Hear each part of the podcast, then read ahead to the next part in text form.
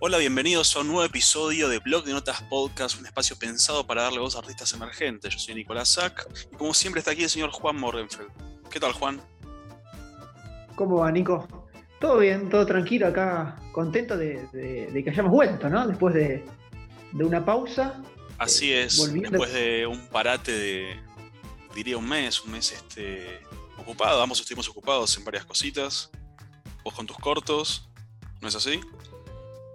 Exactamente, sí, por suerte se están, se están cocinando, está cocinando material y también, bueno, el, libro que vos ya, bueno, iba a decir que publicaste, ¿no? Pero no, no, cabe esa, esa, palabra todavía, pero bueno, que próximamente se va a publicar, así que estamos con, con proyectos. Ya sí, falta cada vez menos, cada vez menos. Así que sí, por suerte, ocupados con cosas lindas. Y bueno, hoy lo que nos llama para este episodio número 16 es un tema que en su momento lo pusimos a votación, si mal no recuerdo. Y era un tema que teníamos pendiente y que incluso creo que es un tema que es bastante vigente en lo que es la ficción en general. Y de qué estamos hablando acá del verosímil, por supuesto. Desde el concepto amplio de qué es el verosímil y por qué se espera que una obra sea verosímil, yo creo que el debate va a pasar por ahí, ¿no?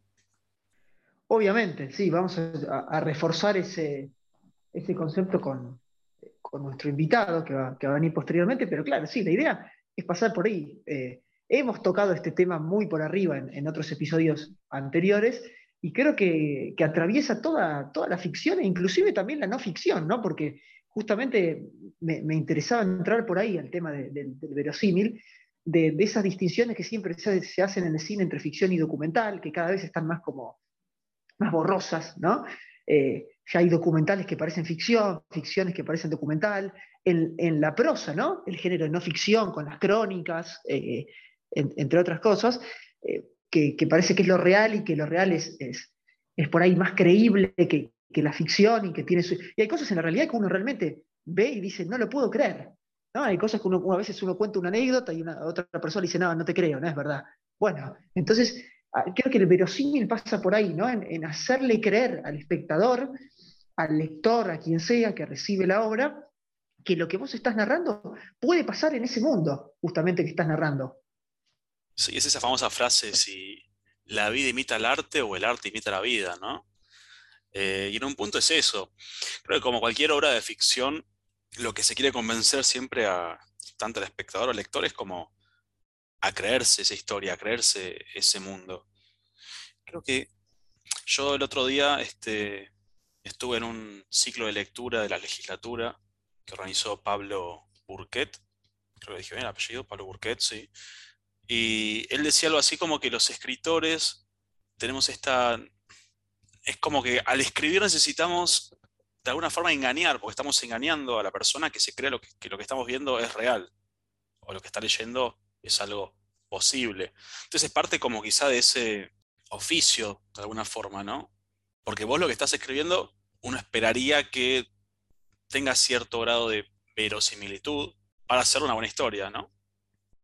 Obviamente, yo no sé si cuando escribo, eh, o los escritores o escritoras quizás sí, eh, habíamos tocado este tema, ahí me acordé en el episodio de la investigación, porque está muy ligada al verosímil. Creo que la investigación justamente lo que busca es reforzar el verosímil lo que uno escribe, para eso se investiga, eh, para eso un escritor se mete en... Hemos hablado, por ejemplo, el caso de Un gallo para Esculapio, que es una serie que a nosotros nos gusta mucho, cómo Bruno Stañar, el creador y director de la serie, se metió literalmente en el mundo de la riña de los gallos. Iba eh, como un outsider, iba y se metía ahí, y, ahí empezó a, recaudar información y así hay mil casos. hay veces que no es necesario investigar porque hay gente que hace una película sobre la historia de su familia, por ejemplo, y la conoce. Ahora, eh, el tema con esta cuestión eh, del verosímil, yo no sé si me planteo cuando se me ocurre una historia, lo primero generalmente no es justamente que, la historia sea verosímil. Una vez tiene una historia y quiere contarla. Y después cuando la empieza a formar, eh, por eso está muy bueno siempre que, hablamos de compartir el texto con gente de confianza, porque hay alguien que te puede decir, che, mira, a mí no me parece que esto es muy creíble. Nos pasa a nosotros, cuando yo te he pasado algo a vos o viceversa, eh, yo no sé si tal personaje haría esto, por ejemplo. Y hay veces que dentro de una misma historia, un personaje puede, es creíble que haga tal cuestión, tal acción, y por ahí otro mismo, en esa misma ficción, no.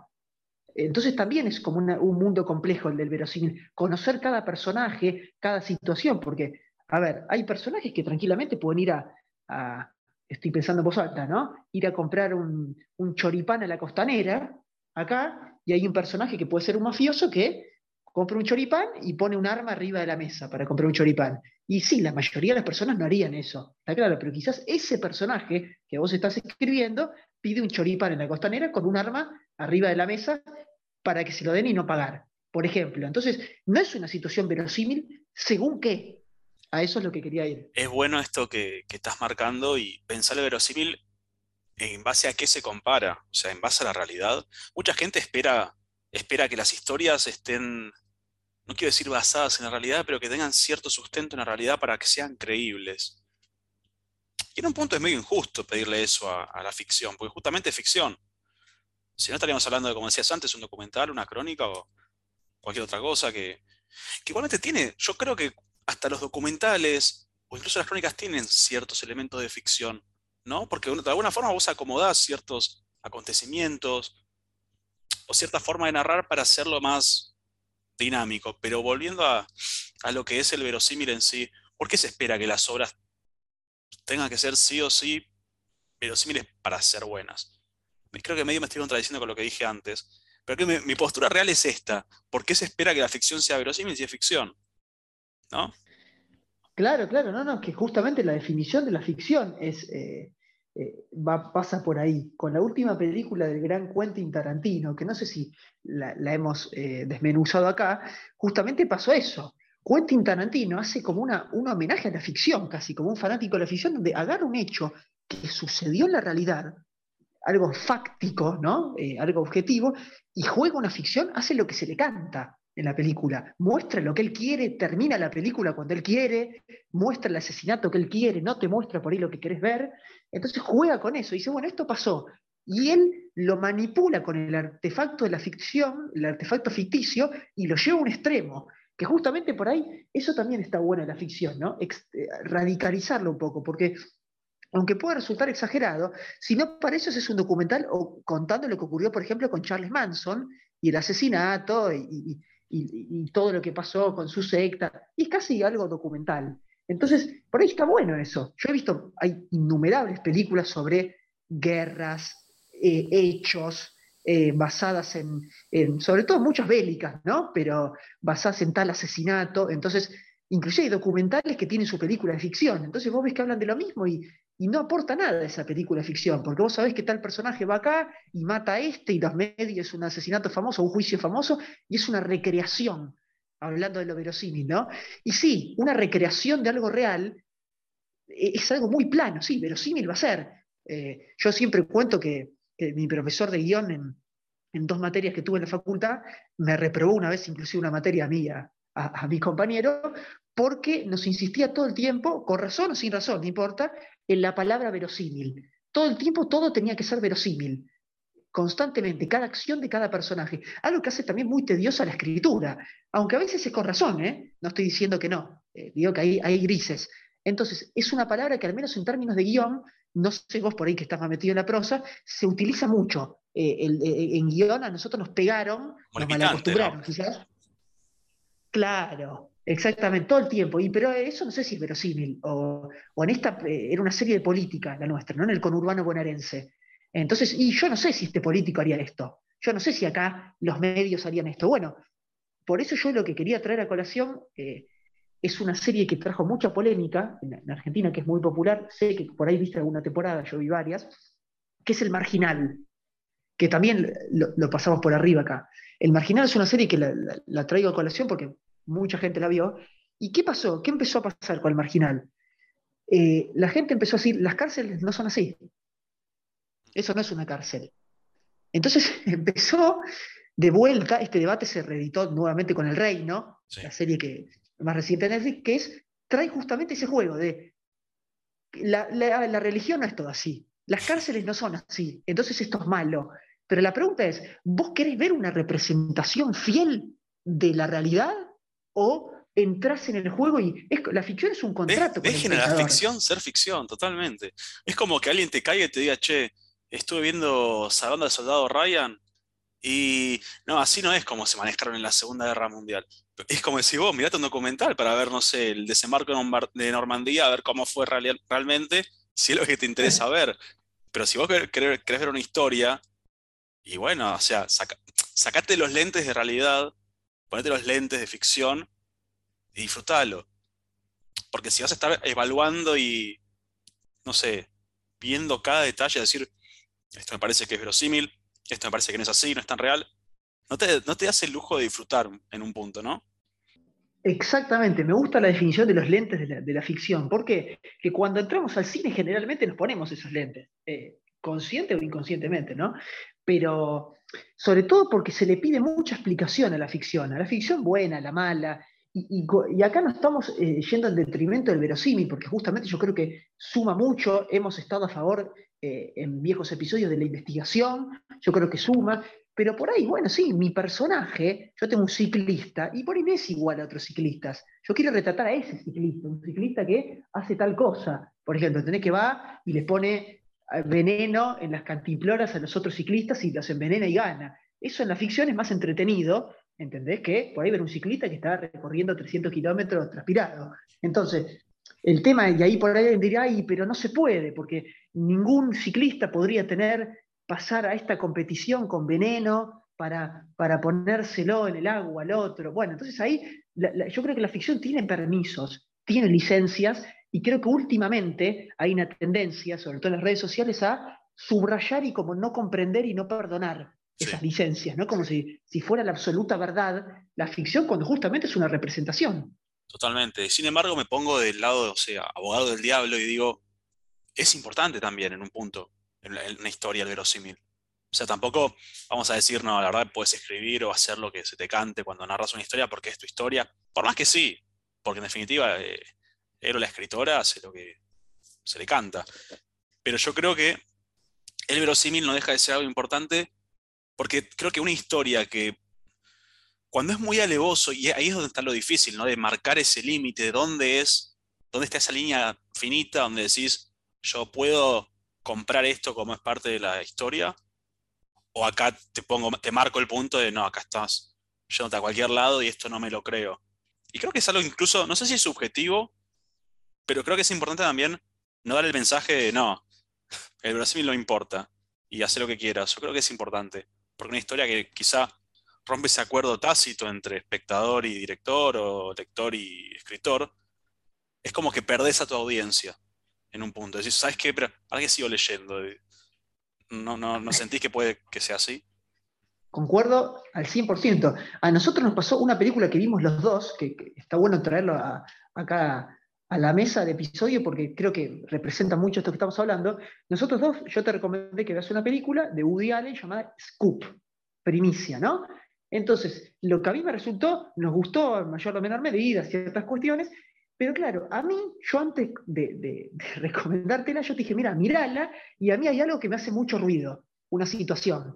Mirala. Vos terminaste de ver la película y me dijiste, sí, a mí también me hizo mucho ruido la cosa. Y eran dos cosas diferentes. O sea, lo que a mí me hizo ruido, a mí, claro, lo que a mí me había hecho ruido, vos lo dejaste pasar como espectador en ese juego y dijiste, esta se la doy como válida, y viceversa. Lo que a vos te, hizo ruido, si bien yo no es que no estaba de acuerdo, yo te dije, ah, yo lo estaba viendo y me pareció como que hacía fluir la trama. A ver, rememoremos, rememoremos. A mí lo que me hacía ruido de esa película, si mal no recuerdo, es que justo cuando van a investigar determinada acción, se encuentran al... No, mentira.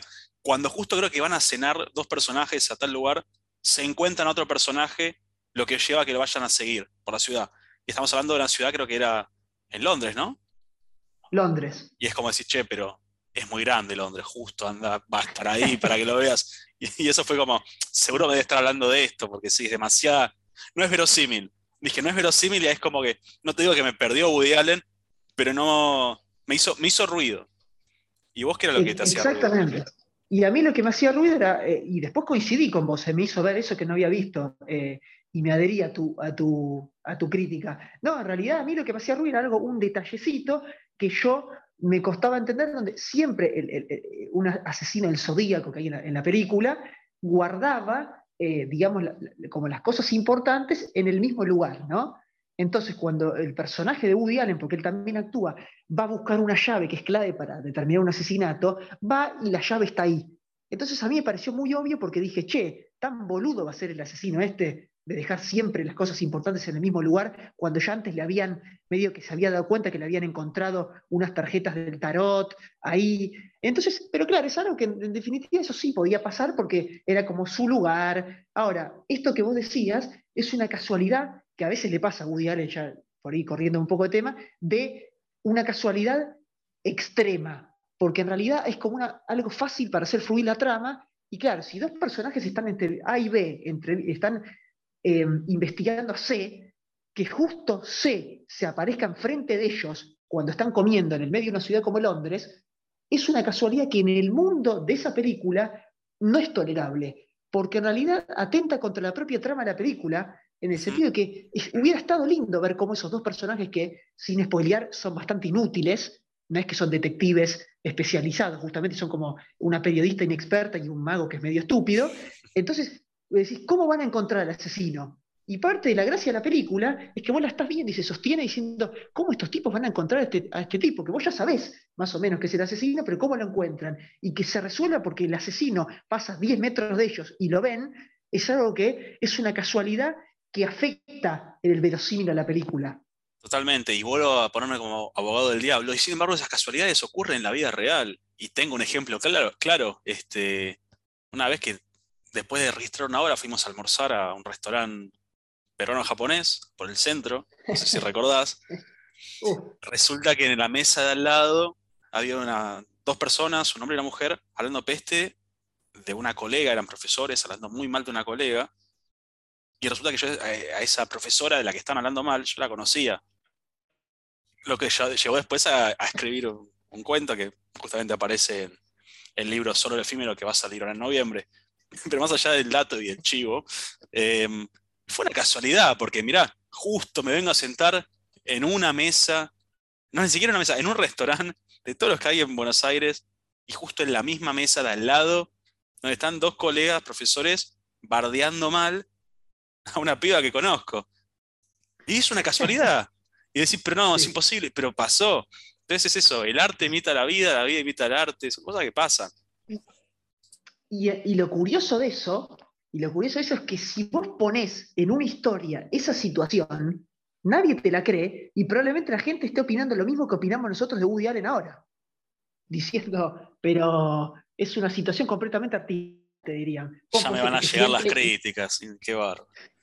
Claro, tenés cuidado, andar defendiéndote con ese cuento porque eh, te van a acusar de, algo de, fácil, de facilidad. Sí, van a salir en Twitter, no es verosímil esto.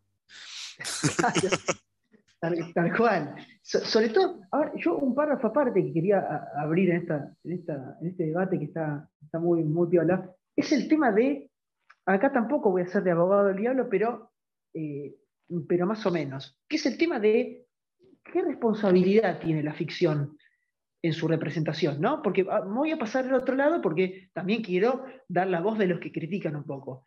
Pasó con el marginal, pasó con el reino últimamente y ahora está pasando, yo esto quiero aclarar que no el marginal y el reino las vi, esta telenovela no la vi, ni sé cómo se llama, de Canal 13, que parece bastante berreta. La de la eh, villa. Como esperar. Eh, igual, sí, pero... Eh. Perdón, bueno, lo tenía que decir. Está bien, te, la, te, la, dejo pasar. claro, no, no, pero lo que quería decir era que esta telenovela de Canal 13 de, de, Polka, donde pasa todo en una villa, ¿no? Eh, lo que acá en Argentina son los barrios bajos, populares, donde uno lo ve y realmente no es nada creíble lo que está pasando ahí. No te, eh, o sea, si vos te lo pones a pensar con el, la vara de lo verosímil, no pasa ni un filtro. Ahora, si uno quiere volver al otro lado por un segundo y decir, bueno, pero si ellos quieren representar esa villa, que ahora, ¿cuál es el tema? Que cuando uno representa una villa, un lugar tan sensible de una sociedad en cualquier país, pero por supuesto también en la Argentina, que es en la que estamos, donde uno pone gente que habla forzado, donde hace estereotipos que quizás no están buenos, donde no, no si vas a poner a la villa en un lugar donde todo el mundo la va a ver porque es una serie mainstream, hay que tener ciertos cuidados en la representación. No quiero decir autocensurarse, pero hay que ver a quién pones, cómo se visten en la villa, ¿A quién querés poner a ser de alguien que vive en la villa? ¿Es Gonzalo Heredia la persona que te... Entonces, todo, es como algo delicado. No sé si me estoy explicando bien, pero... No, seguro. Está Nada, eso quería decir. de hecho, lo, lo, googleé recién 1518, ¿puede ser que se llame? Eh, puede ser, puede ser. sí, puede ser. Es el nombre de una villa ficticia, por eso hay que aclararlo. Las villas no son así, por eso mismo siempre hay, hay que remarcar ese, ese, ese, cartel tan gracioso antes de cada película de ficción que dice, cualquier similitud con la realidad es pura coincidencia. Es rarísimo porque es como que la ficción... Sería al revés. Cualquier similitud con la realidad es pura casualidad, sería, ¿no? Exactamente, ¿no? Porque en, definitiva uno dice, yo siempre pienso lo mismo, ¿por qué la ficción se tiene que escudar y avisar al espectador que esto es casualidad cuando está claro que se retroalimentan explícitamente? Ahora, en este caso, yo sé que esa telenovela del 13 no intenta representar la villa, pero hay una cuestión ideológica detrás de esa representación que hay que tener cuidado. Y no hablo de partidos políticos, hablo de si vos vas a retratar un sector de la sociedad marginado, vulnerable, eh, maltratado, una minoría eh, bastante violentada, hay que tener cuidado con la banalidad, si vos vas a, ser tan banal en lo que retratás, porque puede estar bueno, pero en definitiva tiene que tener un porqué. Eso pasó con el reino. El reino para mí justamente se mete en un mundo como la religión, es una opinión personal esto que estoy dando, se mete en un mundo como la religión, la política y los medios, y sale airosa porque arriesga y da una opinión en esa ficción. Usa un mundo de mentiras que claramente existe, por más que algunos no quieran ver, el de la pedofilia, el de, el de los medios, el del espionaje, pero da una opinión, es una ficción que te gusta o no, te dice, esto acá en este mundo pasa, pasa acá y hay que tener cuidado. Después cada espectador saca su conclusión y lo toma o no. Pero bueno, va por ahí la cuestión. Seguro. No, y estoy pensando, también tiene que ver con el, el cómo encarás el armado de determinada ficción, ¿no? Volviendo a seguir ese ejemplo de esta serie de La Villa, yo creo que sería distinto si tu forma de encararlo sería más en modo, no sé, una parodia. Entonces te puedes dar otros lujos y puedes dar, hacer otro tipo de, de escritura de personajes o de diálogos o de ambientación o de lo que quieras. Que si tu objetivo es tratar de plasmar algo realista y llevarlo, como decimos, a eso, a lo banal, a... No sé, estoy pensando así como en voz alta, pero... Hay, hay, formas de tratar ciertos, ciertos mundos que uno quiere representar y sobre todo el por qué. Yo creo que cada uno, nosotros sabemos que con lo que cuesta filmar en, todo el mundo, pero en Argentina, en lo que lleva los procesos, más una serie, por los filtros que pasa, claramente no es inocente que en este caso Canal 3 esté sacando una serie que representa a, esa, a ese sector de la sociedad y de esa forma. Eso es lo polémico, porque vos podés contar historias de lo que se te cante. Entonces, ¿por qué estás considerando que ahí hay algo para contar? ¿Querés llegar a ese sector? Pensando, se me acaba de ocurrir. No, no sé si tiene que ver con ese sector yo creo que mucho de lo que es este. creo, no sé si es una opinión, es una observación que se me acaba de dar cuenta. Pero muchas de las ficciones, por lo menos de series argentinas, de las más exitosas, tienen que ver con la marginalidad. No sé por qué. Sí. Sí, y yo creo que lamentablemente, eh, justo que acá siempre nombramos, va, no sé si lo he nombrado varias veces a César González, eh, director, poeta de cine, hace poco sacó un artículo llamado El fetichismo de la, marginalidad, que él es muy crítico justamente con el marginal, con todas esas producciones. Yo en algunas cosas estoy de acuerdo con él, me encanta lo que hace, pero en su opinión a veces estoy de acuerdo y a veces no, pero él como una persona que vive dentro de una villa, nació ahí y sigue viviendo ahí, eh, también tiene su opinión con respecto a esto, que es interesante escuchar, por más que acuerdes o no, de cómo ve la gente de adentro estas representaciones, porque es como lo decís vos, eh, tumberos, todas esas series que, han sido tan... Ahora está de nuevo en boca de todos. Ocupas que, volvió el marginal en su momento, porque claramente eh, genera mucho más empatía retratar a esos sectores, que ah, lamentablemente son mayoría en Argentina cada vez más, que eh, retratar, por ejemplo, un drama de un palacio de la clase burguesa, que también los hay. Está Downton Abbey, esas cuestiones. Eh, exactamente, que los hay. Ahora, ¿qué empatía podés tener vos por la hija de una reina que vive en un palacio de ocho ambientes y está mal porque no le dejan, no dejan salir a ver a, un chico. Al Prince Charles. No, sí, obvio, entiendo. A ver, también depende de la forma en que construyas a los personajes, porque así vos podés empatizar también con un marciano que vive que está, emigró a Venus, estaba en Marte y tuvo que irse. Depende de, cómo vos armes este, tu personaje, puedes empatizar con lo que sea. Porque tiene más que, más que ver con sentimientos que con situaciones, creo. Exacto. Pero yo creo que siempre cuando escribimos o se escribe una ficción, se quiere decir algo. No para serme profundo acá, ¿eh? pero yo a veces no me di cuenta, estoy escribiendo algo y digo, ah, miran, ¿por qué estoy hablando de esto? Y evidentemente porque es algo que me mueve, y en los diálogos hay algo que mete una opinión mía. Uno da una opinión cuando hace una ficción también. Esté muy controlado como es la industria o no. Yo creo que las películas de Marvel, que, que ya haremos algún episodio, no sé si dan alguna opinión, pero más, la mayoría uno, en este caso, este, esta serie sobre la villa, intenta dar una opinión, que creo que eso es lo, lo polémico en el verosímil. ¿Qué, qué, qué quiere decir? Pero por eso digo que me parece interesante esto que, que, ponemos en cuestión de eh, lo, lo, político que hay detrás del verosímil en una ficción. Yo creo un mundo, y por ahí el mundo de esa villa es, que, o sea, es creíble, al menos para alguien de afuera. Lo mira y dice, ah, mira, es un barrio bajo de Argentina y pasan estas cosas. Claro, pero la pasa tan mal la gente en esos lugares que yo no sé si está bueno jugar justamente con eso.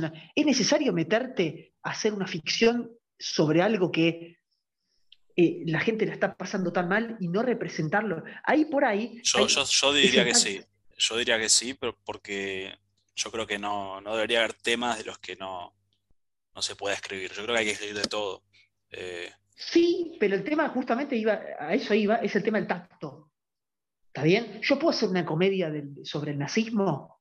Sí, lo puedo hacer, porque se puede hacer una comedia y hay comedia sobre el nazismo. Sobre, o en un campo de concentración se puede hacer una comedia.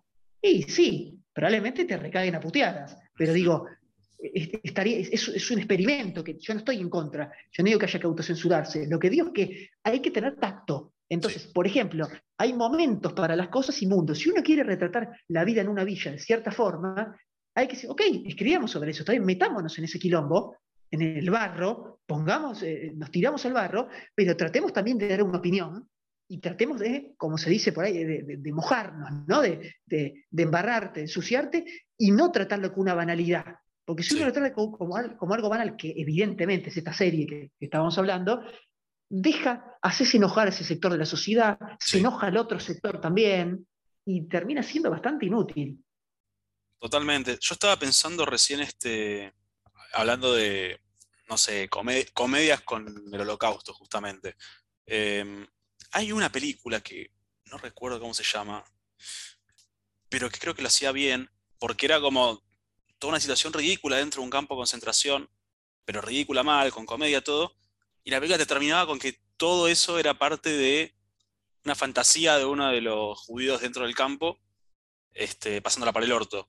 Creo que eso es con lo que hablas con el tema del tacto. Vos puedes hacer este humor o escribir con lo que sea, siempre y cuando tengas ese, esa manera de hacerlo de forma, no quiero decir correcta tampoco, pero con ese tacto que estabas hablando recién. Sí, sí, no, sé, no conozco esa película, pero justamente es el ejemplo que me hubiera gustado poner para, para ejemplificar de mi opinión. Ah, nos, por ahí. Nos complementamos, está bien. Después te pago después del episodio. Pero no, no, funciona eh, perfectamente a eso. Siempre hemos hablado con los chistes, que a nosotros por ahí nos gusta bastante, los, comediantes y eso. la eterna discusión, porque con la ficción lo mismo. Se puede, el tema del verosímil, en este caso en el chiste, es, sería, si está legitimado, ¿se puede hacer chiste sobre todo o no? Entonces, claro, ahí está el tema, ¿no? Eh, que por ahí nos corremos un poco el verosímil, pero en la ficción pasa por ahí. Yo creo que se puede representar cualquier cosa. El espectador eh, te puede comprar, hay un contrato eh, implícito con el espectador que lo ve, pero como nombramos antes con Woody Allen, hay cositas que te hacen ruido, que te sale, uno está, está viendo un mundo, que estás entrando y dices, che, pero esto por qué? Porque la misma película se traiciona. Eh, yo creo que lo importante no es para con la realidad la comparación del verosímil, es para con la propia obra. Si vos estás hablando y viene una historia, como hablábamos antes, de media hora, que uno dice, Sí, puede haber una película de tenistas jugando en Marte al tenis, porque por más que no pueda pasar en la realidad, yo me lo creo. Ahora, el tema es, ahí en Marte están jugando y puede aparecer un dinosaurio a jugar al tenis con los tenistas, ¿es creíble o no? ¿Entendés? Porque si uno no se lo cree y aparece un dinosaurio a jugar tenis con, con unos tenistas en Marte, y te hace ruido. Y por ahí no te estaba haciendo ruido que estén jugando al tenis en Marte. Te hace ruido que apareció un marciano a jugar al tenis. el Marte. Por eso digo, la construcción me parece que es más importante por ahí que está, eh, según qué tema, ¿sí? porque vos te puedes alejar de la realidad de ser algo que no sea real, pero una cosa puede no ser real y ser verosímil. A eso voy. Totalmente de acuerdo, totalmente de acuerdo. Yo creo que lo importante acá es, a ver, vos estás escribiendo una historia, vos agarrás, definís las reglas del universo que estás creando, por un punto sí estás creando un universo. Este, ahora, vos tenés esas reglas bien definidas, respetalas. Porque si no las haces, te va a quedar para el culo la historia. Podés eh, centrarla en algo realista, como, no sé, algo contado en el barrio de colegiales, podés centrarla en las cataratas del Niágara, podés centrarla en Neptuno, no importa dónde. Vos agarrás, vos ponés las reglas, y una vez que quedan claras, te pones a escribir. Ahora no rompas esas reglas porque si estás rompiendo el verosímil, no de la realidad, porque eso no me importa tanto. Estás rompiendo el verosímil de tu historia. Y ahí sí es un tema. Exactamente. Y por ahí, para llegar más al final de, esta gran charla, eh, justamente creo que en conclusión con lo que hablamos es eh, por ahí el tema de que hay que tener más cuidado y tacto cuando en la ficción se representan ciertos temas. A eso voy. Sobre todo cuando ciertas personas o guionistas o escritores tienen el privilegio de poder comercializar lo que escriben mientras dan su visión, por más que sabemos que justamente cuanto más grande es la producción, más menos influencia tiene quien la escribe, lamentablemente, se está dando una opinión. Entonces yo creo que esté de acuerdo o no con esa opinión, yo estoy a favor de que se vaya hasta el fondo con esa opinión, hasta el hueso. Por eso creo que si yo quiero escribir un relato de ciencia ficción en, en Salta o en el Uritorco, en un cuento, probablemente no sé si eh, me tengo que preocupar tanto por cómo se vea eso cuando alguien lo lee. Eh, más eso, allá eso es real. Ojo con los sounds del Uritorco, que son muy reales, eso no es ficción. Es, verdad, ¿eh? ¿eh? Me metí en un tema polémico. está, en el límite, en el limbo. No, pero justamente, ah, sí, que ahí yo creo que no me tengo que preocupar tanto. Preocupar en el buen sentido. Si yo voy a escribir una, una producción para HBO en la cual voy a retratar el conurbano bonaerense, por ejemplo, yo me tengo que preocupar, porque también eh, eh, eh, no censurarme ni cambiar lo que yo diría, sino saber que tener la responsabilidad que estás dando la visión de un mundo de ficción, que estás representando algo que está en la realidad, sea el conurbano, en este caso la villa o una cárcel, y decir, bueno, ¿qué reglas pongo? Y preocuparte de que queden bien claras, sabiendo que ahí va a estar mucha más gente pendiente. Es un tema más delicado, porque hay sufrimiento atrás, porque la, delgada línea entre la ficción y, lo real, justamente estamos viendo que lo verosímil está muy borrosa. Eh, entonces, ahí yo creo, ¿no? Porque, por ejemplo, Bruno Stañaro, eh, para cerrar al menos mi participación, es el tipo que mejor ha sabido representar los sectores marginales sin caer en el cliché, en el estereotipo, y lo puede ver alguien de clase alta, de clase media, lo puede ver alguien que está en la pobreza o en una villa, y todos, y todos, absolutamente van a decir, qué bueno esto que hace el tipo, me identifico, me gusta. Alguien rico que no se tendría por qué identificar con el protagonista de Ocupas, le va a caer bien el personaje de De la Serna, y alguien por ahí que en esa época, en los 2000, estaba en la lona, en la calle, también se emociona cuando ve eso.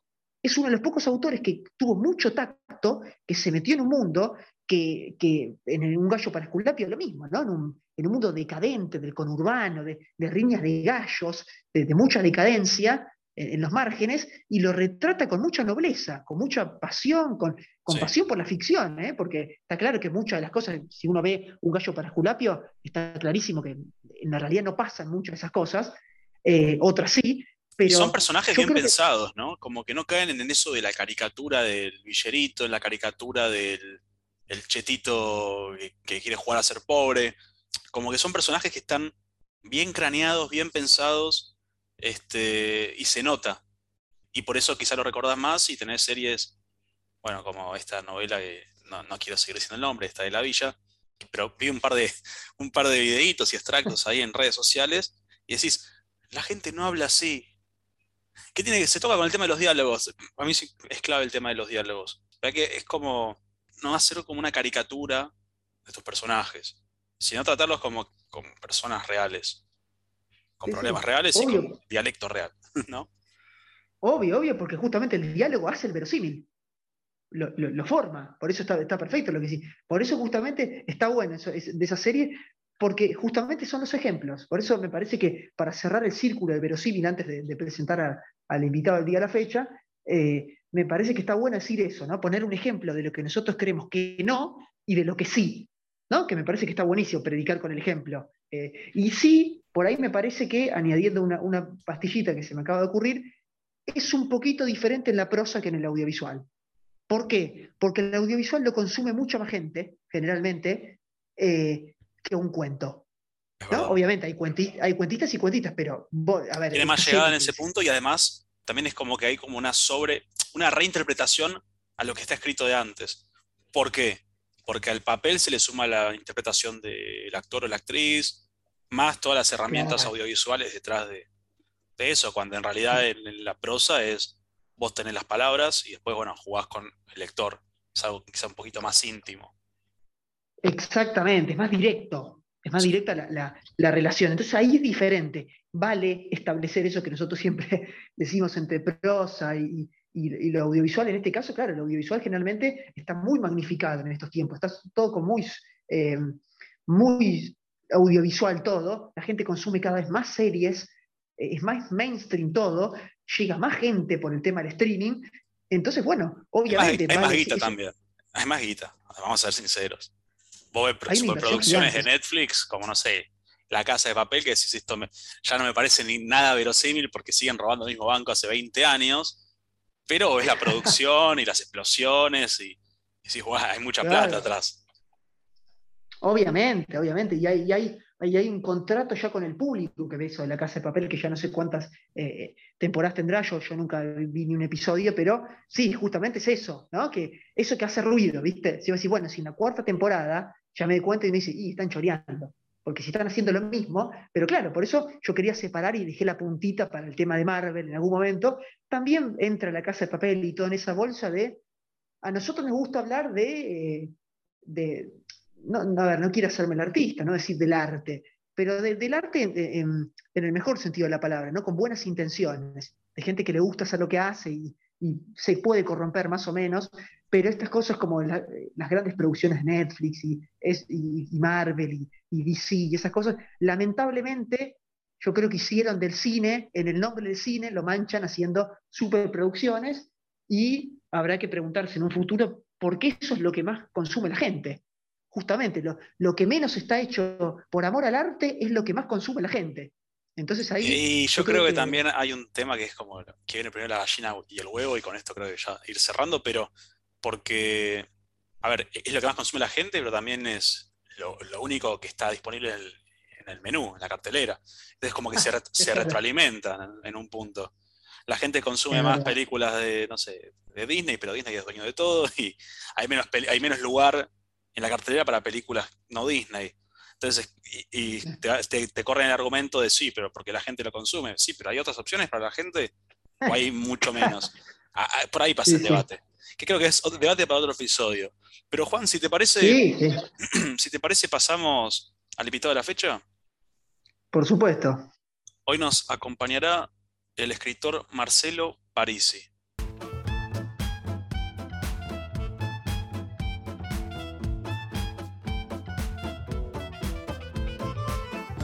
Hola Marcelo, ¿cómo estás? Buenas, Nico. Hola Juan, ¿cómo andan? ¿Todo bien? Todo bien, por suerte, todo bien. Contentos de tenerte acá en este episodio. Así que nada, arrancamos con ya la pregunta insignia, rompehielo, y preguntarte cómo o cuándo empezaste a escribir, si te acordás. Em, sí, la historia es un poco rara. O sea, yo tenía inclinaciones a escribir, o sea, recuerdo, tengo recuerdos de chico de juntarme con amigos, o sea, de muy chico, digamos, tratar de escribir historietas o pequeñas historias. En la primaria escribir cosas totalmente imposibles de, entender, ¿viste? Ese, esa vorágine creativa en la cual no tiene ni principio, nudo de desenlace, pero metes cosas como loco. Y después es algo que dejé por mucho tiempo y luego realmente, digamos, para empezar a escribir, a mí lo que me pasó, con la escritura yo tengo una relación rara, ¿viste? Que es un poco, le tengo un pánico visceral en cierto punto, Em, soy abogado y en un determinado momento de la práctica profesional me di cuenta de que carecía de herramientas como para expresarme. Y en eso, digamos, yo he tenido un curso, bueno, de una maestría y demás sobre escritura y reglas. Yo siempre consideré que escribí pésimo. Y ahí como que empecé, eh, no soy un espíritu muy libre que se pueda dejar llevar y disfrutar de la prosa, a mí me gusta saber que hay reglas y me, me empiezo a sentir seguro por ahí. Entonces, a partir del conocimiento de las reglas, empecé a sentir una seguridad y luego cuando terminé ese curso dije, no, loco, yo necesito interiorizar un poquito más, porque creía que eso me iba a ayudar a, ablandarme. De ahí, digamos, ahí empecé a tratar de meterme un poquito más serio. Hice eh, varios talleres de redacción que no, no los disfruté, porque sentía que era un poco, digamos, muy libre, ¿viste? Escribir lo que sientas y demás, y yo necesitaba justamente, como he dicho, soy un poquito hijo del rigor. Dame técnica, claro, no tanto. claro, ¿viste? Entonces, sí, yo quería escribir mejor, ¿viste? No, realmente, de corazón. Y bueno, a partir de ahí después pasé a eh, ¿cómo se llama este? Casa de Letras. Casa de Letras tuvo un profesor, que, Pablo Ali, que daba montón de técnicas, digamos, de, ortografía, pero ya estábamos viendo un poquito más de reojo, digamos, literatura pura, digamos, ficción. Y ahí, ahí me rompió la cabeza. Un montón de cosas, digamos, de cómo grandes escritores pueden hacer, digamos, pequeñas reglas, por ejemplo. Frases eh, él decía, hay frases, digamos, en un discurso académico ordinario que a partir de las 30 palabras, si no mandas un punto un punto aparte, además, el discurso se vuelve imposible. Y ponía unos ejemplos, digamos, académicos, donde gente que sabe muchísimo escribía de una manera que no podías entenderle ni una sola palabra lo que estaba diciendo. Después de dos minutos te querías morir. Y luego puso un ejemplo de Saer. ¿Cómo Saer puede desarrollar una prosa larguísima totalmente coherente, hermosa al mismo tiempo y no necesita, no necesita puntuación, ¿viste? el discurso fluye y te va atrapando. Esas pequeñas cosas me fueron metiendo, luego de, ese lugar, digamos, me fui como Pablo Ali, estudié un poco más, y luego por una cuestión de horario me uní al Rojas, y ahí lo conocí al Pasco y el Pasco es lo más grande que hay, porque, o sea, Paskowski, perdón, no, pero yo le digo Pasco. Eh, es lo más grande que hay. El chabón, o sea, realmente tiene una bajada, digamos, de, te corrige la letra, te corrige el estilo puro, digamos, antes de irse desde, lo, desde lo chico, ¿no? Desde lo micro. Y a mí justamente el hecho, digamos, de ver, de ver ese feedback, esa devolución de él, que antes no sentía que lo tenía en otros cursos, me da esa, me relaja bastante porque sé que lo que me dice es sincero, ¿viste? Entonces es algo que, ahí, digamos, ahí me empecé a meter mucho más. Ese sería más o menos el, derrotero, digamos, de la escritura. Claro. No, es muy interesante que, yo no sabía previamente, ¿no? El tema de, tu oficio ahí de, abogado y por ahí esa, esa curiosidad que, te vuelve a despertar el hecho que vos sentías que para el oficio de abogado, porque, a ver, creo que por ahí de forma prejuiciosa o no, vos sabrás mejor, alguien que se relaciona muy poco, alguien que estudia derecho o un abogado con el mundo de la, escritura de prosa. Si bien por ahí vos podés decir, mira, esto está relacionado, hay redacción, pueden haber ciertas cuestiones, por ahí uno se hace la idea de alguien que en derecho es una persona muy rígida, que vos por ahí contabas también, ¿eh? que, que, conservás esa rigidez en ciertas cuestiones cuando escribís, pero está buenísimo esos dos mundos, ¿no? De, me parece muy curioso que alguien que estudia un, alguien que estudió Derecho o un abogado eh, se meta por cuestiones laborales, inclusive en, un mundo que a priori es, opuesto. No, sin duda. A ver, eh, voy a comentar la realidad inmediata que, yo vivo, ¿no? O sea, porque después ejemplos de escritores que fueron abogados hay un montón. La realidad inmediata que yo vivo no he visto, digamos, algún otro bicho raro que, digamos, que disfrute de la, o que escriba, digamos, por, por pasatiempo, entretenimiento. Y a mí particularmente lo que me ocurre es que también forma parte, digamos, de, la retórica, o sea, principalmente, yo voy a hablar más o menos en Argentina, pero nuestro, nuestro sistema, digamos, se maneja, digamos, por escrito, digamos, a través de la palabra, de la palabra sobre el papel. Entonces, el tener un buen uso de esas herramientas ayudan justamente también a convencer. Cómo ordenar las ideas, cómo terminar, qué, qué cosas les pones relevancia y al mismo tiempo que sea un discurso que se pueda comprender. Eh, para mí tiene un montón, justamente, un montón de literatura el tema del derecho, en ese sentido. Claro.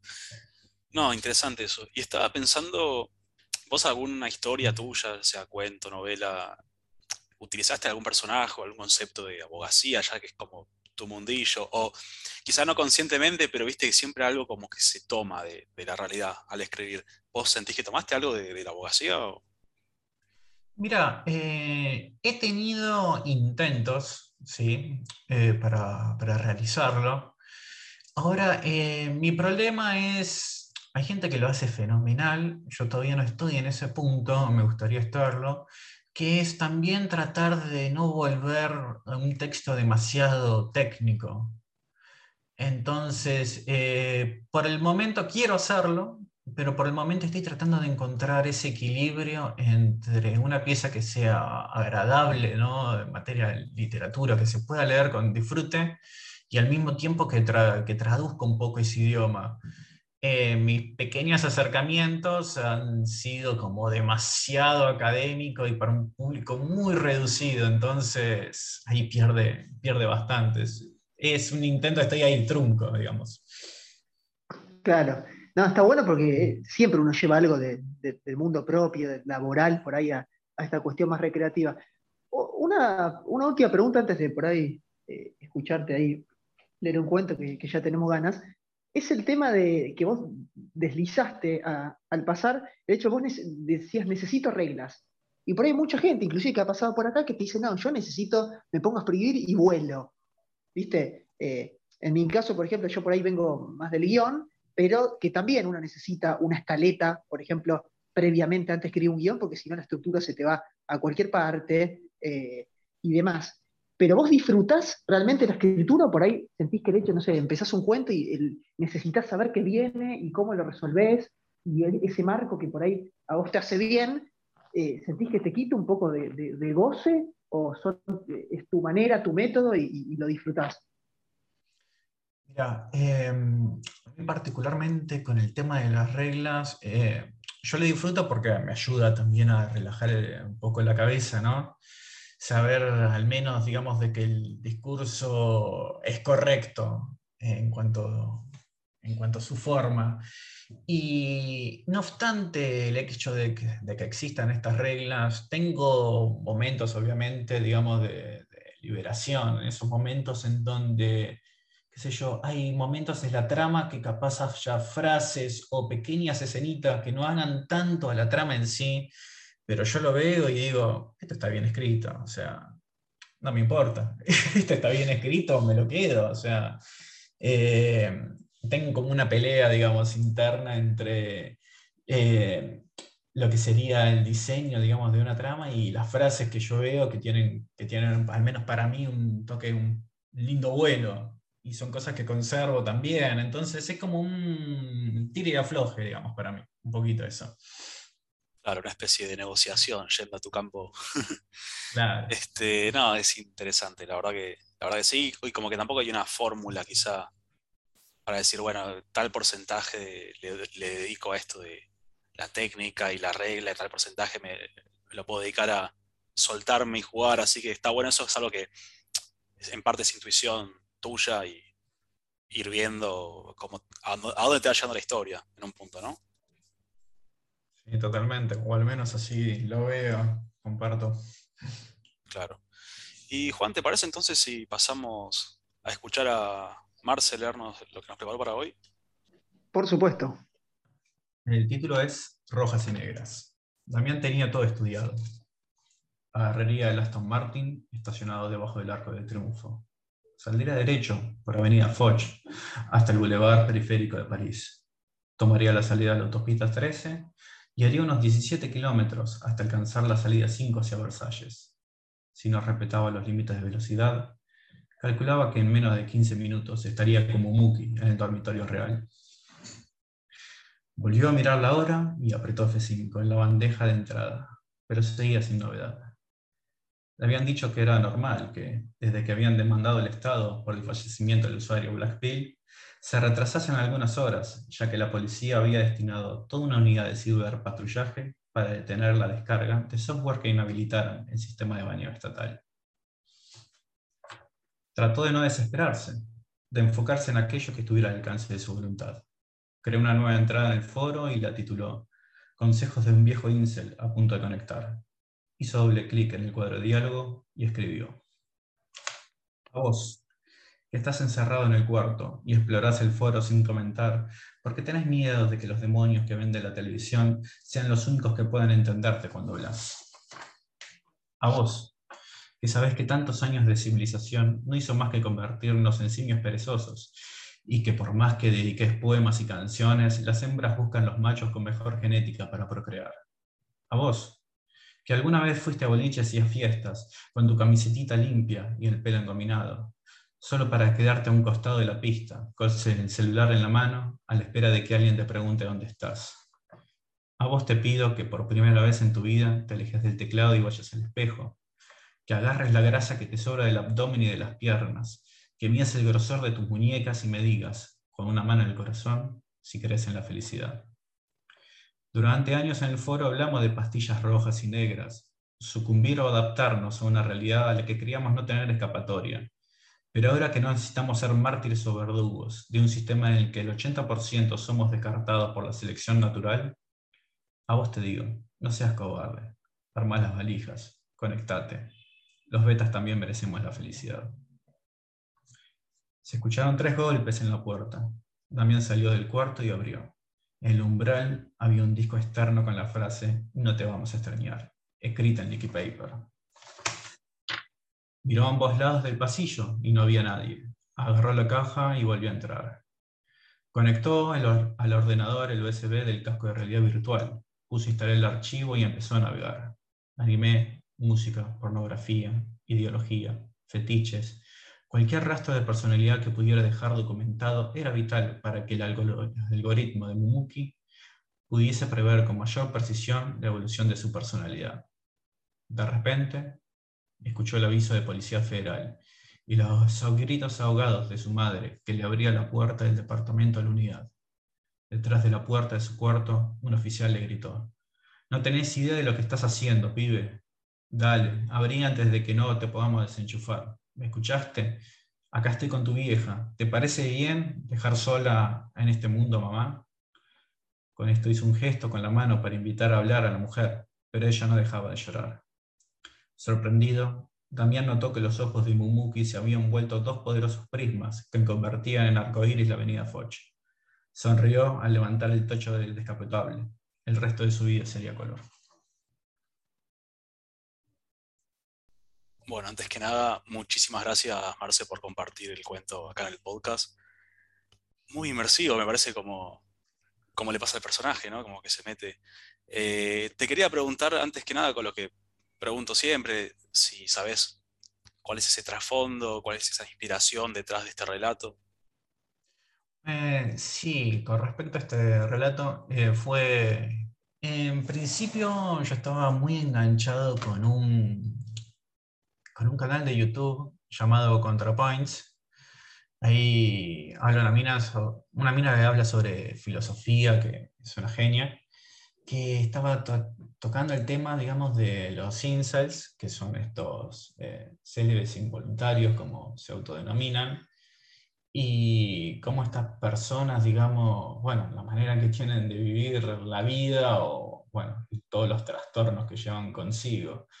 Y sobre eso también eh, había visto en un periodo de tiempo muy corto un pequeño programa documental, ahora ya me cuesta recordar muy bien, sobre la juventud asiática, digo asiática porque la verdad no recuerdo el país eh, exacto, en el cual el problema de la juventud en muchos puntos era la dificultad, digamos, para sociabilizar y cómo algunos chicos llegaban a establecer relaciones con lo que serían avatares o seres, digamos, de dibujos animados o de videojuegos, y cómo poco a poco se perdía esa conexión con la humanidad.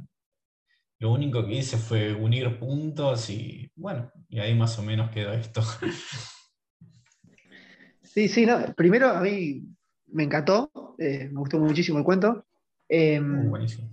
Sobre todo por esto que, que además, como decía Nico, te mete, mientras el personaje se va metiendo vos también, pero creo que viene bárbaro para, para la cuestión del verosímil que estamos charlando eh, en el episodio de hoy. Vos antes de... eh, o sea, es, es muy interesante el mundo que yo desconocía por completo, de- no tenía ni la más mínima idea de qué era, entonces por ahí no se puede perder algunas cosas, pero es un, es un mundo muy específico, este que vos estás comentando, es un mundillo que, por ejemplo, yo no conocía y supongo que mucha gente que, que, ahora está escuchando tampoco.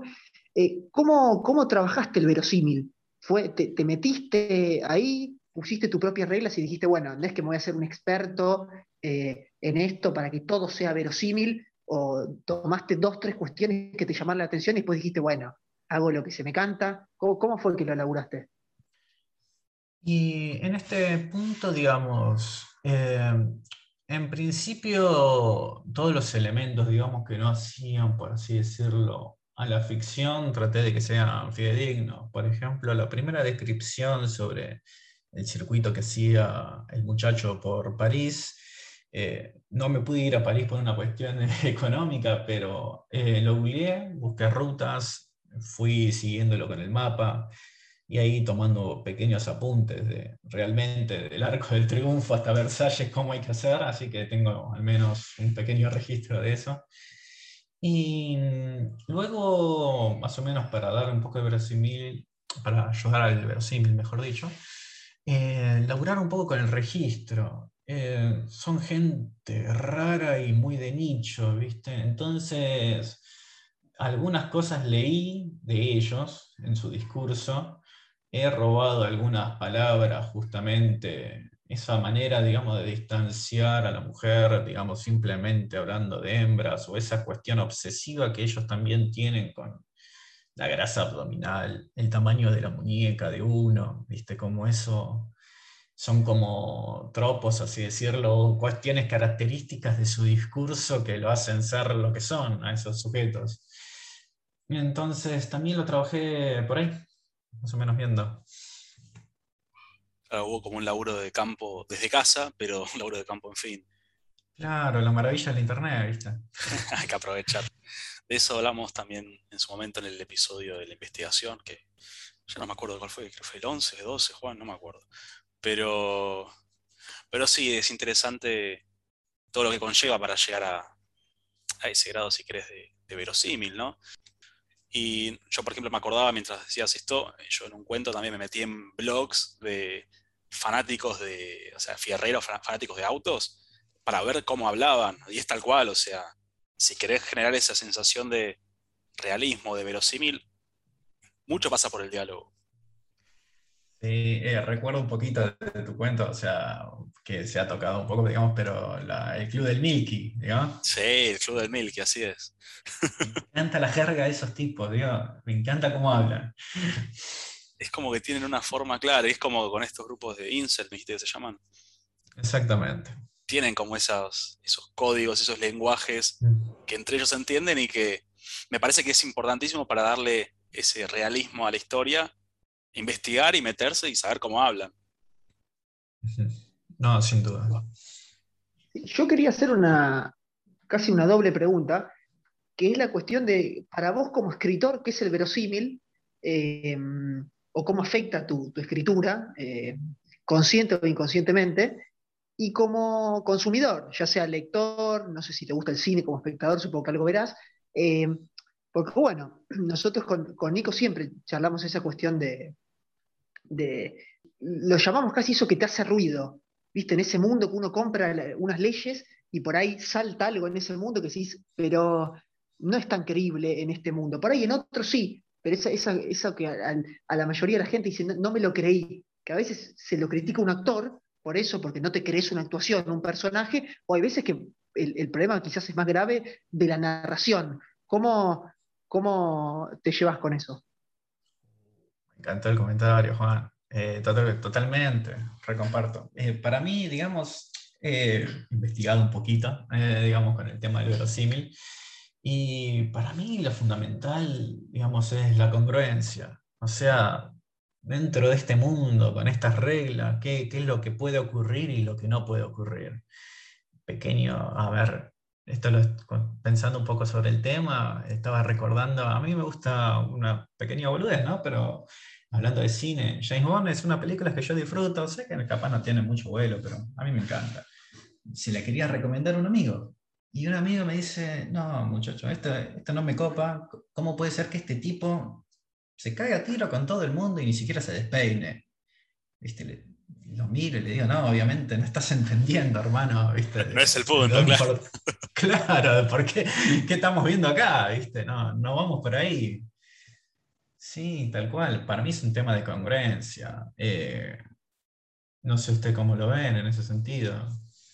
Pensándolo en películas, justo vos hablaste de James Bond y yo estaba pensando en Misión Imposible, que medio que comparten ciertos elementos en un punto. Que se le puede caer con el tema del verosímil, pero voy con el detalle de que Tom Cruise hace muchas de sus propias este, escenas de peligro, digamos, es su propio doble de riesgo. Y muchos dicen, bueno, y esas escenas de acción le dan más verosímil porque las hace el actor. A ver, yo creo que en este tipo de películas, o no sé, incluso unas que no disfruto yo, pero rápido y furioso, no son verosímiles en las escenas de acción, ¿eh? incluso llegan al borde del ridículo. He visto escenas donde tenés una autopista gigante, no, no autopista, eh, la pista de avión de millones y millones de kilómetros y los chabones van, van, van andando. Pero el tema es que el espectador ahí no busca verosímil, supongo. El espectador que, va a ver una película de Rápido y Furioso. Entonces, ¿por qué siempre hay que demandar verosímil en las historias? Eso es a lo que voy a veces, cuando pienso en el tema de verosímil. Sí, perdón que me meta, eh, pero yo coincido eh, en esto que, decía Marcelo y también que decís vos, que creo que por algo también existen los géneros literarios, eh, cinematográficos, que a veces coinciden, a veces no, me parece que cada género tiene su propio verosímil. Hay en una comedia, yo no sé si se acepta que un personaje, si estás en una comedia familiar, que el protagonista le agarre cáncer y se muera eh, a la mitad de la película, porque quizás en las reglas, si vos estableciste una comedia, choca mucho y la gente no compra eso. O sea, no, es una negociación que por ahí estás cagando al espectador. Pero por ahí, si estás viendo un dramón, un, drama terrible de, algún director, bueno, ahí son las reglas que puede llegar a pasar eso eh, con esas premisas. Por eso yo creo que justamente Misión Imposible, vos que a mí me encanta Misión Imposible, por ejemplo, la saga, desde el minuto uno, uno sabe que el tipo va a hacer la misión y que no se va a morir Tom Cruise. De hecho, ya sabés que cuando estás viendo las 6, que se está filmando las 7 y las 8. O sea, que pone una cuestión que sabés que no se murió y que sigue la película, y aún así uno lo disfruta, genera suspenso, tensión, por el género, por eso ese thriller de acción, eh, eso que, hablaba Marcelo James Bond, que vos no le podés pedir otra cosa, pero si uno compra las reglas de ese mundo, no te cuestionás que lo que le pasa a James Bond eh, le pasaría al panadero, sino que lo disfrutás. Claro, distinto sería que, no sé, a James Bond de repente se lo coma un dinosaurio. Ahí sí estamos rompiendo, me parece, con esas, esos códigos que, a los que estamos entrando al ver la película o al consumir determinada obra de ficción, ¿no? No, totalmente. Y mira, justo eh, aprovechando un pequeño pie que me diste, rápido y furioso, me encanta. También es algo, me parece lindo como para estudiar, cómo las secuelas van perdiendo verosimilitud, ¿viste? Y te diría que no sé, te diría que es en todas casi. Pero. Es como con intención ahí de volverse cada vez más y más este, lejana a la realidad. ¿No? Ah, es, maravilloso, y justo con el caso de Rápido y Furioso yo hablaba con amigos, tipo panele que iba por la 4 o la 5, le dije, mira, yo voy a ir al cine cuando viajan al espacio. Era mi frase con Rápido y Furioso. te acompañamos. Ahora. Te acompañamos. No. Bueno, tenés que venir conmigo ahora, ya pasó. ¿Ya pasó? Posta. Ahora en cuarentena. Viajan al espacio y como dije, nada, ya está, ya está, me, me vencieron. No pierde, no pierde tiempo. Toreto, qué bárbaro. Es increíble. Pero un poquito, digamos, capaz para tratar un poco de la, la, coherencia, digamos, o cómo se va rompiendo. Igual hay casos muy raros y pocos, digamos, pero me imagino que habrán visto la película del Crepúsculo del Amanecer, de, de Tarantino y Robert Rodríguez, si no me equivoco. Sí, sí. Sí. ¿Y cómo lo ven ahí el tema de la verosimilitud? Porque son dos películas en una. Es, eso, eh, es, eso mismo, son dos películas en una. claro, se corta la mitad y se convierte en otra cosa. Y no sé si ahí podía cuadrar una película de vampiros en una. Yo creo que debe ser genial. Yo cuando la vi sabía en lo que me metía, pero debe ser genial mostrarle esa película a alguien sin ningún tipo de información ni contexto. Como entrar sin saber nada, porque al principio parece como que la primera parte de la película parecería que es una película de Tarantino y la segunda parte es lo que toma Robert Rodríguez. Este, a ver, rompe el verosímil.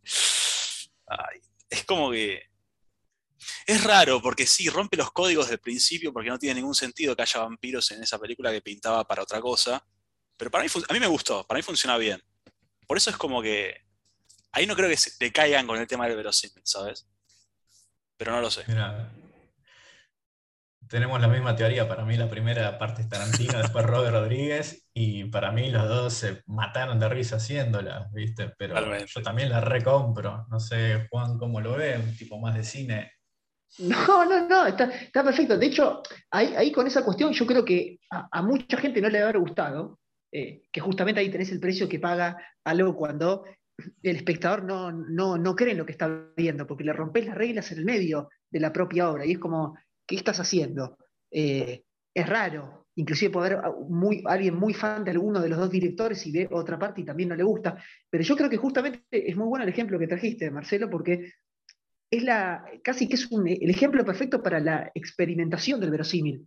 Porque dentro de una misma obra, a veces pasa con películas que son antologías de cortometrajes, que no tienen ninguna coherencia, y eso está bueno porque también te pone a laburar que estás una hora y, una hora y media viendo ocho cortos de ocho personas diferentes, que tienen visiones diferentes de la vida, diferentes géneros, pero está dividido. Entonces vos ahí tenés tiempo para decir, ok, acabo de ver una de terror psicológico, eh, bueno, ahora puede venir una gore que, chorrea sangre y ahora puede venir un drama de, una nena que camina en la playa y es un plano secuencia y termina ahí. Bueno, eso yo creo que con los géneros que hablamos antes eh, se ve mucho en esas antologías o en esa película, por ejemplo, ¿no? que, es más como una provocación inclusive decir, bueno, mira, hacemos lo que se nos canta, metemos en una película estas dos como mitades y que convivan y a que no le gusta, que no le guste, pero, pero está bueno que se haya hecho.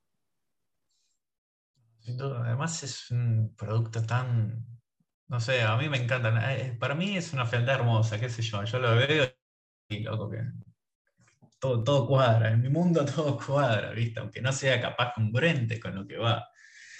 Eh, pero la verdad que es algo... Pero volviendo, capaz, no sé si me pierdo mucho, para mí orbita todo con un poco la idea de congruencia, digamos, el hecho, digamos, de tener personajes y vos poder trazarle, por así decirlo, la intencionalidad también, entender que esta persona obra de determinada manera. Otro ejemplo que había pensado que a mí me encanta, que soy fanático tanto del libro como de la película, es El Padrino. El personaje de Sony cuando se entera de que la hermana, eh, el marido, eh, le pega vos ya a esa altura de la película vos sabés que Sony es una bomba de tiempo, de que este tipo va a reaccionar mal. Recibe la llamada y vos sabés lo que va a hacer. No hay duda de que el tipo va a ir a toda velocidad, lo va a enganchar a ese tipo y lo va a matar a trompadas. Lo ves, te reís porque imaginás lo peor y lo hace efectivamente. Y en todo el momento es una reacción normal. Es más, es tan real esa escena de que luego te das cuenta de que es una trampa que le habían entendido, digamos, los mafiosos porque sabían que iba a reaccionar de esa manera. Y también suena lógico. Sí, eso es conocer a tus personajes, ¿no? Sin duda, es, podría no haber, o sea, creo que una parte maravillosa del de el verosímil es cuando se escriben solos, ¿viste? Cuando es la reacción natural que tendría este personaje si lo, si lo escribís bien. También. Claro. Sí, eso, es, muy bueno lo que decís, además con el padrino que sí es un ejemplo por ahí mucho más popular, eh, y, coincido que está tan bien escrito, o muchas películas, pasa a mí de Scorsese, por ahí de, de, mafiosos y ese estilo, que se relaciona con los géneros por ahí, ¿no? Porque si haces eso en una parodia, también puede salir bien si un personaje hace lo inverso a lo que vos esperarías y por ahí también funciona bien. Pero en este caso, eh, es como que el personaje solo tiene una forma de reaccionar coherente a lo que, vos, a lo que está pasando.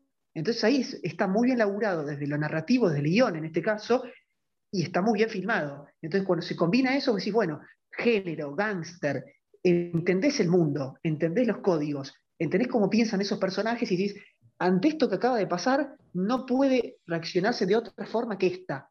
Y pasa. Entonces, no creo que tampoco le quite suspenso a la película, al contrario, hace que uno cuando por ahí vea la escena sienta eh, una sensación como hasta de placer, de decir, qué bien, cómo fluye la, narración. Eh, pasa cosas parecidas en, las películas de Scorsese, que me reitero, pero pienso en, la mayor parte de su filmografía, que a mí me encanta lo que hace, y, es eso, es conocer los códigos de ese mundo, eh, que también Scorsese por eso filma mucho, muchas películas de mafia y de crimen, porque sabe, conoce eso, y, sí, me parece un ejemplo genial. Muchísimo. Y capaz, no sé si me pongo medio pesado, ¿no? Pero también eh, algo que a mí me, dio muchísimas vueltas con el verosímil es de que a mí me gusta medio como las ideas ponerlas un poco en conflicto. Entonces, en este caso, el verosímil ni siquiera es la realidad, sino es la apariencia de la realidad. Lo que nosotros consideramos que debe ser una respuesta normal o lo que consideramos que puede ser cercano a la vida, por así decirlo. Y particularmente con el cuento que había escrito, yo le tengo media como bastantes reservas, ¿viste? Aparte, no solo por el tema que toca, sino también porque justamente lo limitado que es el mundo creo que, digamos, eh, si bien yo puedo explicar, o sea, explicar un cuento no va a funcionar nunca, a nadie, pero lo que puede ocurrir es, si yo, por ejemplo, este cuento se lo doy a mi abuela, por así decirlo, y lo lee, para ella le va a parecer más o menos la guerra de las galaxias, por más de que yo le diga, mira, abuela, acá hay un foro, hay gente que piensa de esta manera, en serio, esto, esto es verosímil. claro, y no lo va a ver, ¿viste? También cada uno tiene su medida de la realidad. Eso es otra cosa, no sé cómo lo ven. Totalmente.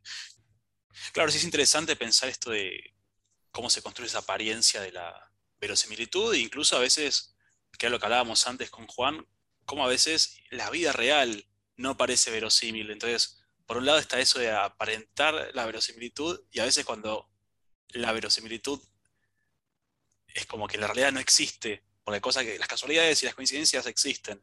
Entonces creo que también está bueno abordarlo desde ese lado.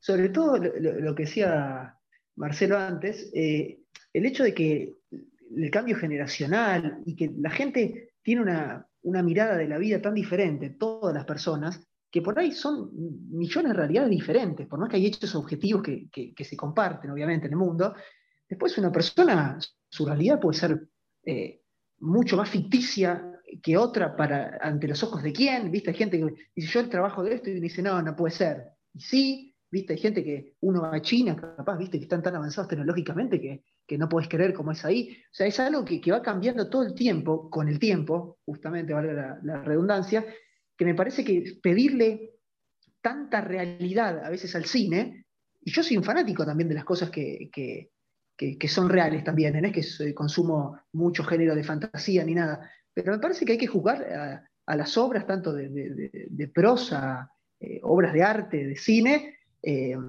teniendo en cuenta eso justamente, que, sean verosímiles dentro de su, propio mundo y no, no ponerlas todo el tiempo en el espejo con la realidad, que la realidad es algo tan, también uno puede decir, es tan ficticio. Yo he visto documentales que, terminan y dicen, esto no puede ser real. Y lo es, entonces me parece que hay veces que, hay que tratar de, jugar con esa vara. Sí, totalmente. Además hay un caso con las películas. Eh, esto no sé, yo lo he escuchado, pero a veces lo que he escuchado es de que los avisos, digamos, previos de esto está en base a hechos verídicos y demás, muchas veces no son reales, había escuchado. Creo que en el caso de Fargo había pasado eso, y es como un pequeño pie para que el espectador también, digamos, esté dispuesto a asumir hechos que capaz le parecerían, digamos, excéntricos o muy disparatados para comprarlo, pero ese pequeño mensaje inicial te baja la vara. Sí, es verdad. Es verdad y creo que pasa mucho en las películas de terror que te tiran ese mensaje, esto fue basado en hechos reales. Y después cuando vas a, cuando están pasando ya los créditos abajo, aparece nada de lo que pasó es real, si cualquier cosa que sea verdad es pura coincidencia, algo así. Un poquito reconfortan esas historias, viste, de fantasmas o de terror, y ah, bueno, está bien, al final no era tan real. Pero totalmente, es como que es una forma de, enganchar quizás al espectador o al lector. Che, y Marce, volviendo un poquito a, vos, eh, ¿vos te consideras más cuentista, más novelista? ¿Con qué te sentís más cómodo a la hora de escribir?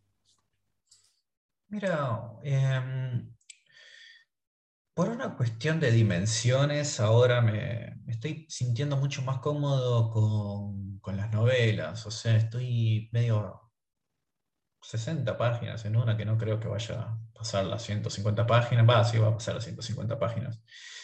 Eh, pero porque disfruto más, al menos la sensación que yo tengo, del ambiente que da la novela, la posibilidad de generar una situación. Creo que con los cuentos al menos siento como que me cortan un poco las piernas en ese sentido. Entonces, poder desarrollar páginas por, digamos, explicando un lugar o una atmósfera es algo que creo que me da mayor, me siento más cómodo ahí justamente por eso, por una cuestión de dimensiones. O sea, autodefinido novelista. Sí, hoy por hoy. Mañana capaz te digo lo contrario. Está bien. No lo, etiquetes. No lo etiquetes. es verdad, no hay que etiquetar. Eh, claro, como en Facebook. No, el tema es em, una otra cosa que ya acá me estoy yendo bastante lejos del tema, pero que, justo no sé yo y venía pensando y ayer, eh, nada que ver con el episodio, ¿no? Y justo dijiste esto que, que, lo venía pensando, vi un par de cortos eh, de cortometrajes, que de hecho con Nico filmamos uno, yo ahora el mes que viene por suerte filmo dos más, y para un, alguien que está, terminó la carrera de cine, es como la forma, ¿viste? Es como jugás en reserva y, sería filmar un corto y después saltar a primera sería filmar un largometraje que es otra dimensión.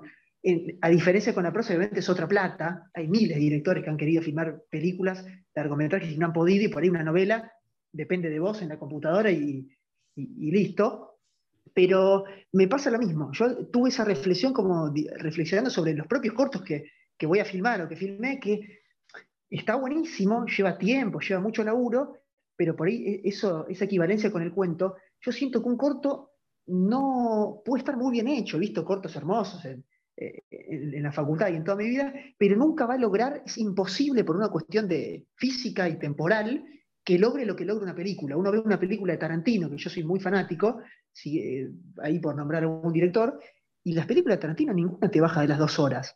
Y yo creo que si vos a Tarantino le das 15 minutos para contar tu mundo, puede ser un corto buenísimo de la puta madre, pero termina y decís, bueno, sí, fue un buen corto. Ahora, por una cuestión de, sensaciones que provoca una película, o incluso una novela de atmósferas, vos necesitas tiempo, necesitas mirar que pase en Scorsese lo mismo, que es un amante de las películas largas, porque en menos de una hora o en menos de 20 minutos no se puede contar tanto por una cuestión ya objetiva, y, esos, momentos, esos grandes momentos que a veces tienen las películas o grandes escenas, no casualmente están de la segunda mitad en adelante, por ejemplo, porque vos ya le tenés un cariño al personaje, estuviste con él una hora y media, lo viste ir al baño, lo viste ir a comprar al supermercado, lo viste hacer un montón de cosas que le da sentido a la narración lo que viene después. Que por eso, cuando una narración es más corta, es como que, bueno, sí, terminó, pero y ya está, podés aplaudir, pues sí, che, esto está bien logrado, está bien filmado, pero se terminó ahí.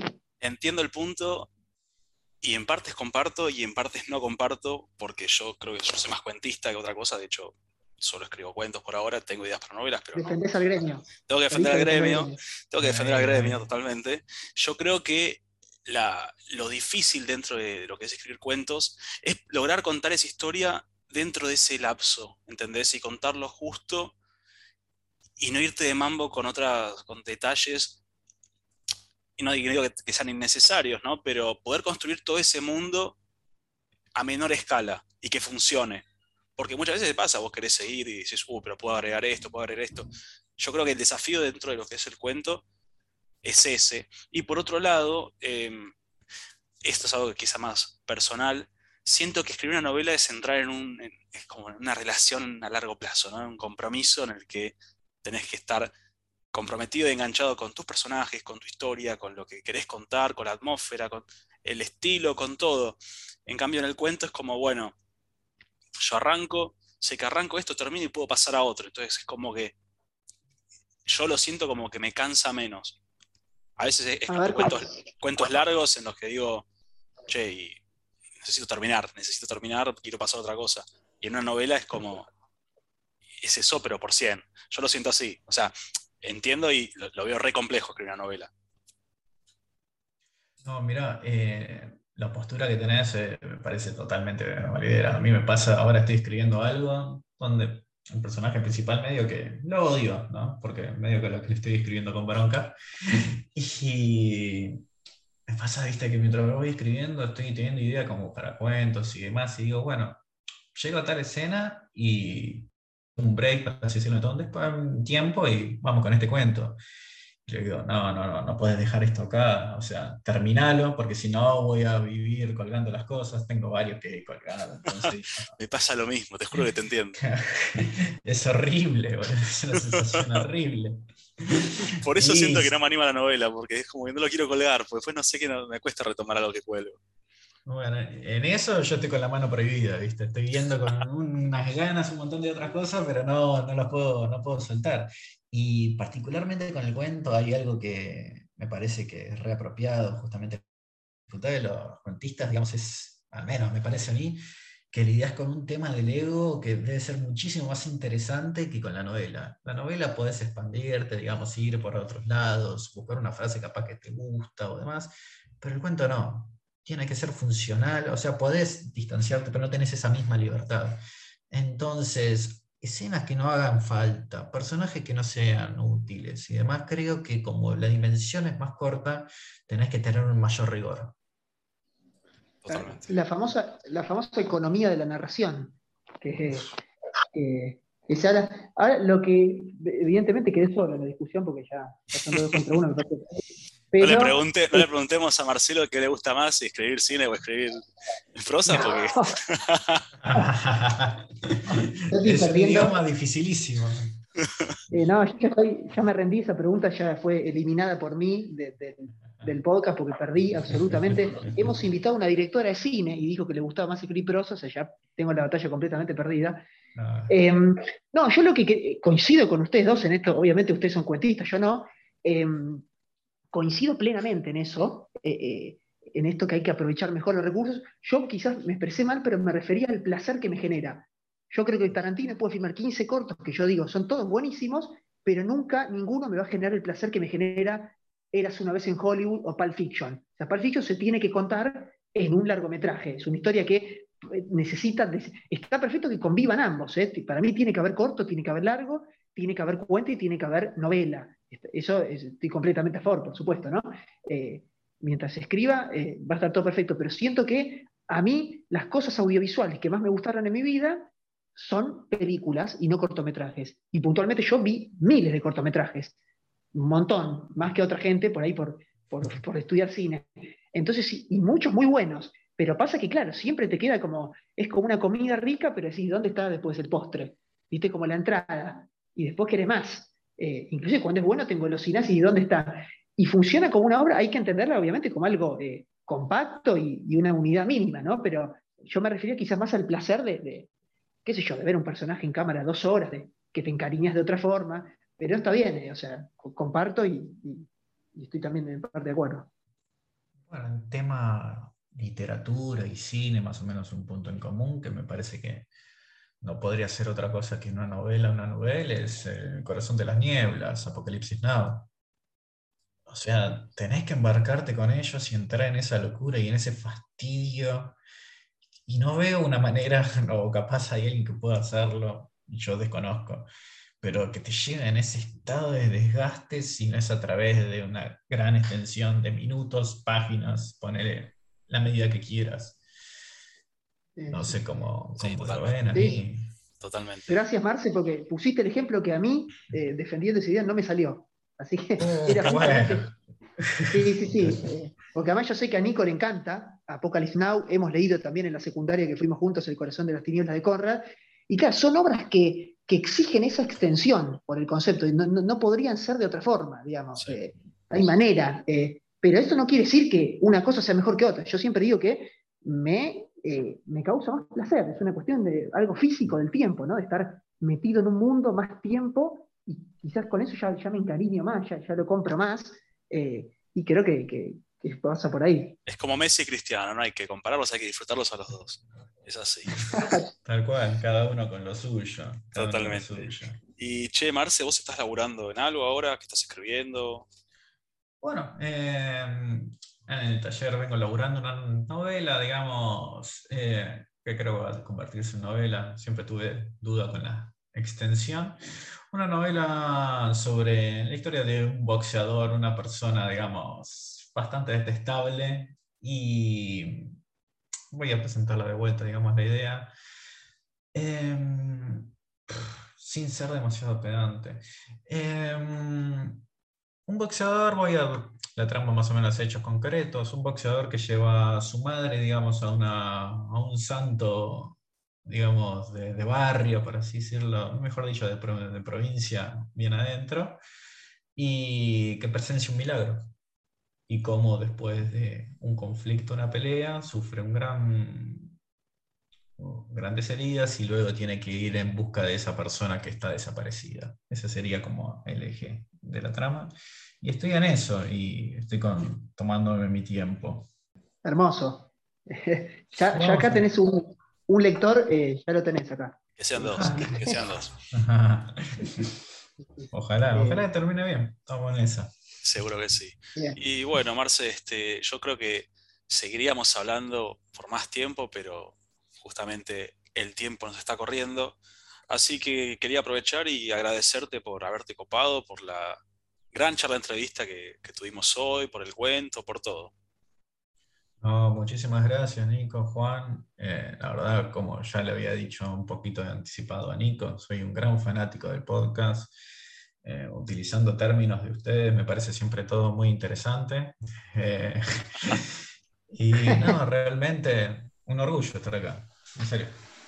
Bueno, muchas gracias, es verdad, la jerga, eh, viste que no te dijimos que nada de lo que viste dijimos interesante, o sea que es que nos gustó en serio. ahí tenés la me prueba. pedaleando en el aire, la verdad que no, no supe qué hacer. Claro, claro. Sí, y, no, como cierres, ves, por ejemplo, para cerrar mi argumento, ¿no? me quiero ir ganando, este podcast, que para mí fue hermoso este episodio y esta charla con Marce, era imposible si era un cuento, un cortometraje o si duraba 10 minutos. Así que. Qué tipo difícil. Si no te la gana, te la empata. no me voy a ir perdiendo, ¿eh? Ah, espectacular.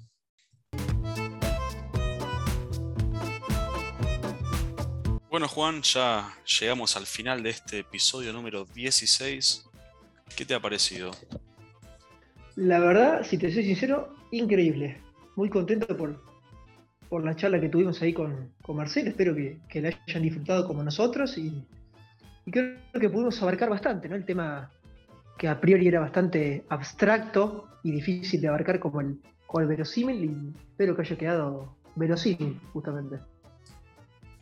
Sí, creo que lo pudimos bajar a tierra bastante bien.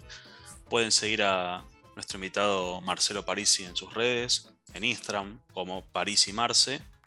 Igualmente vamos a dejar también sus redes en la descripción del episodio, en los posteos de Instagram. Y también quiero aprovechar para mencionar la hermosa portada que tenemos el día de la fecha por una vieja amiga de la casa, Alicia Elorza, que pueden seguirla en Instagram también como Ali A E O N, que también obviamente dejaremos su Instagram está haciendo unas cosas muy, muy buenas. Justo el otro día le decía, está con varios dibujos de Halloween que me encantan, así que aprovechen y, y síganla, que es una gran artista. Así es, Nico. Así que bueno, hasta el episodio 17. Nos vemos.